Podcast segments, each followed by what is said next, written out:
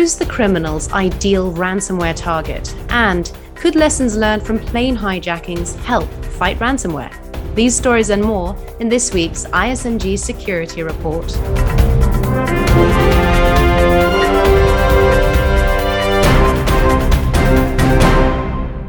Hi, I'm Anna Delaney. Ransomware operations seem to come and go, but never more than since the summer, following a string of high profile hits that sparked a furious reaction from the Biden administration. But have these attackers really exited the scene?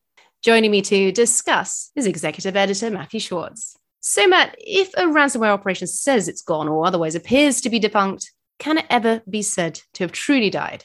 Well, Anna, I would say the short answer, barring everyone in the operation having been identified and then getting arrested, would be no.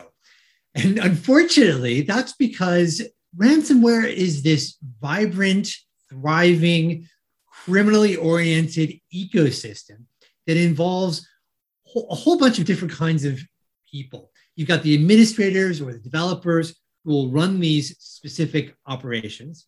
And typically, they'll be recruiting affiliates who take the ransomware that the developer has created and use it to infect victims and then share in the proceeds at an agreed sort of split. I think a 70% for the affiliate, 30% for the developer is still pretty common. Even if a ransomware operation shuts down, announces it's been shut down, or really does leave, all of these affiliates are still in play and they'll go work with a different ransomware operation or possibly even spin up their own. So just because someone says they're coming and going, it doesn't really seem to be having a big impact on the quantity of ransomware that we are seeing. So, what about groups such as REvil and DarkSide, which appear to have gone dark? Yes. So, as we've discussed previously, DarkSide does appear now to have been spun out as Black Matter. Security experts have looked at the crypto locking malware and the cryptocurrency wallets, and they've said this is basically just DarkSide, which hit the colonial pipeline back in May, sparking a furious reaction from the Biden administration. And um, so they've come back now as Black Matter. Now, it looked like REvil, also known as Sodinokibi, might have exited. It went dark in May, and nobody knew why. The White House said it wasn't us, but we hope they're gone. Unfortunately, this week, REvil's data leak site came back online. What's happened here isn't clear.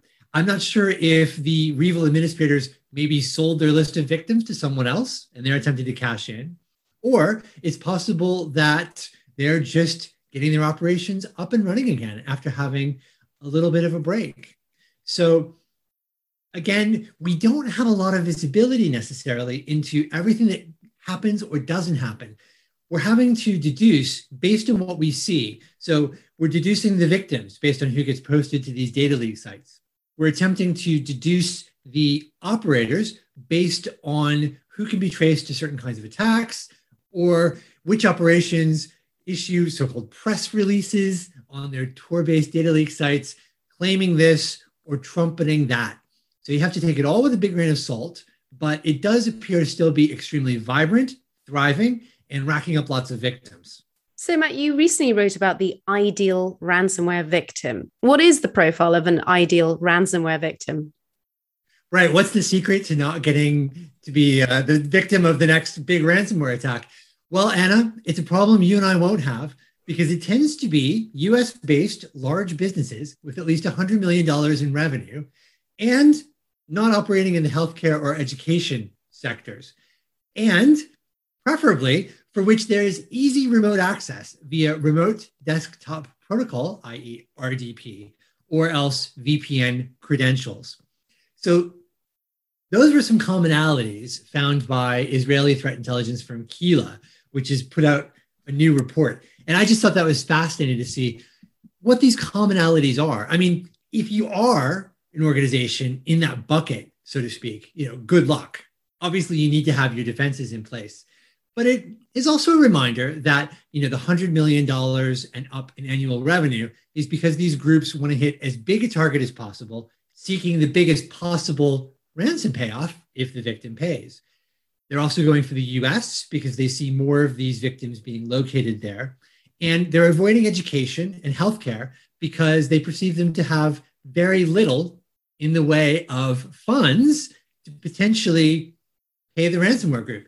Time's money with cybercrime. That's the case whether you're wielding ransomware, some other form of extortion, hitting anyone with a banking Trojan.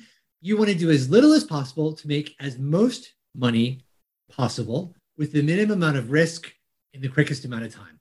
And that's just what we continue to see with these ransomware attacks.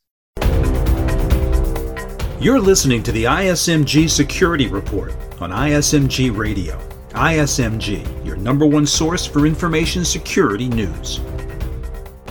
Now, here's an interesting one. Could lessons from plane hijackings help fight ransomware? Well, here's Jeremy Kirk, managing editor for security and technology, who draws upon the similarities between them and whether we can make ransomware a rare event anytime soon. Ransomware is the result of a criminal blending of technology's wonders, networking and encryption. It's a modern day implementation of extortion, a crime as old as time. The Atlantic Council, which is a Washington, D.C. based think tank, contends lessons from fighting extortion schemes such as plane hijackings could help fight ransomware. Between the late 1960s and early 1970s, aircraft hijackings surged. It took years of collective work by government policymakers and airlines to deter attacks. Emma Schroeder is Assistant Director with the Atlantic Council's Cyber Statecraft Initiative in the Scowcroft Center for Strategy and Security. She says lessons from the past could be applicable to the cyber realm. Kind of part of a larger effort that we're trying to do, kind of the unconventional cyber approaches, taking lessons from different periods of history um, and different areas, and seeing what what we pull into cyber um, you know, it's a relatively new domain, and there's so much literature out there on on other areas and other challenges. Plane hijackings and ransomware differ, of course, but there are broad stroke similarities. For example, the opportunity cost is low. A single weapon may be enough to commandeer a plane, and a single email with malware may open a door to an entire network. Also, attackers need to be successful just one time, while defenders have to always be on guard.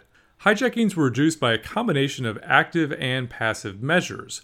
Passive measures can include helping organizations improve their overall security, including direct advisory support and financial resources. Also, technology vendors should be pushed to develop more defensible software, the Council says.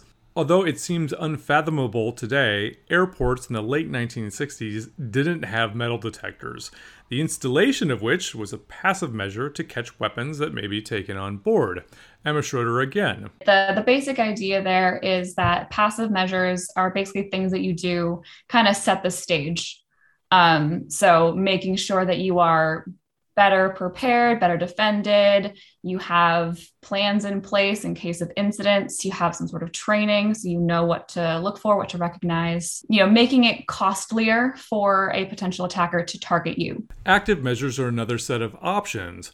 One would be identifying the in real life details of those running ransomware gangs and their affiliates, which are the spin off groups that use the core gang's ransomware tools and support. The U.S. has pursued a name and shame and indict campaign against cyber intelligence agents in China and Russia, and there's no reason that those forces couldn't be applied to ransomware. The indictments often reveal breathtaking insight into the deep forensics and investigation powers of the U.S. government.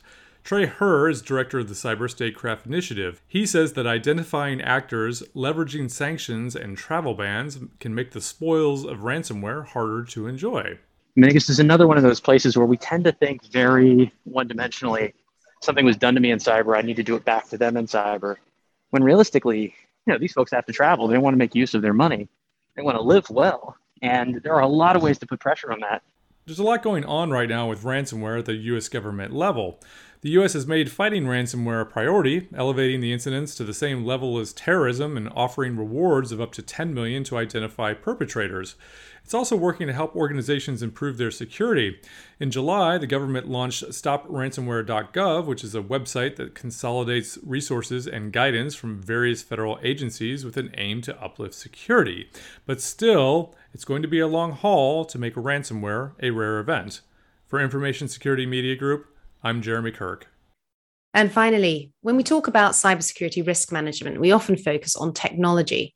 But what about our people and the more silent, dangerous risk to them, that being burnout, something we may not always be able to see, but left unmanaged can create serious problems for our workforce.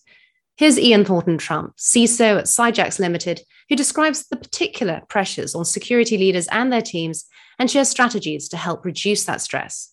Incidentally, this is part of a panel to be aired at our upcoming virtual London Cybersecurity and Fraud Summit on September 14th and 15th. Be sure not to miss it. I've seen, unfortunately, um, situations where, you know, um, the, the blame for a security event is, is placed um, unfairly on the security team, um, you know, and then through the the process of sort of discovering what the issues were, what led to the breach, it's really falls into you know some sort of failure of of either the technology, the people, or the process.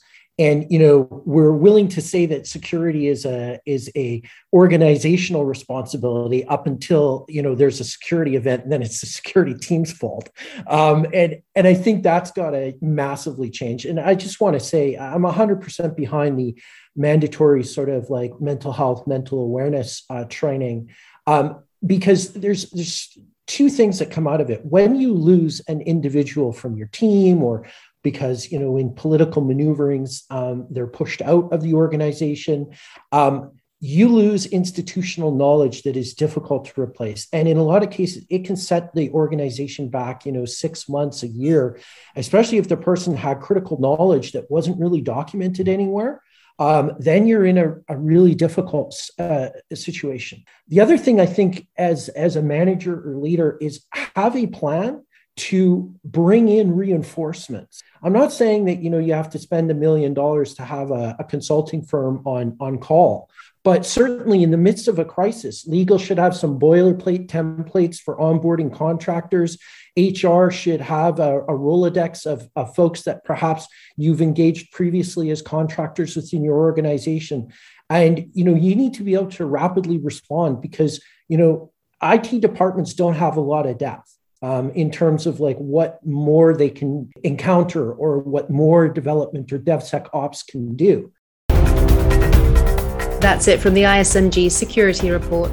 Theme music is by Ithaca Audio. I'm Anna Delaney. Until next time.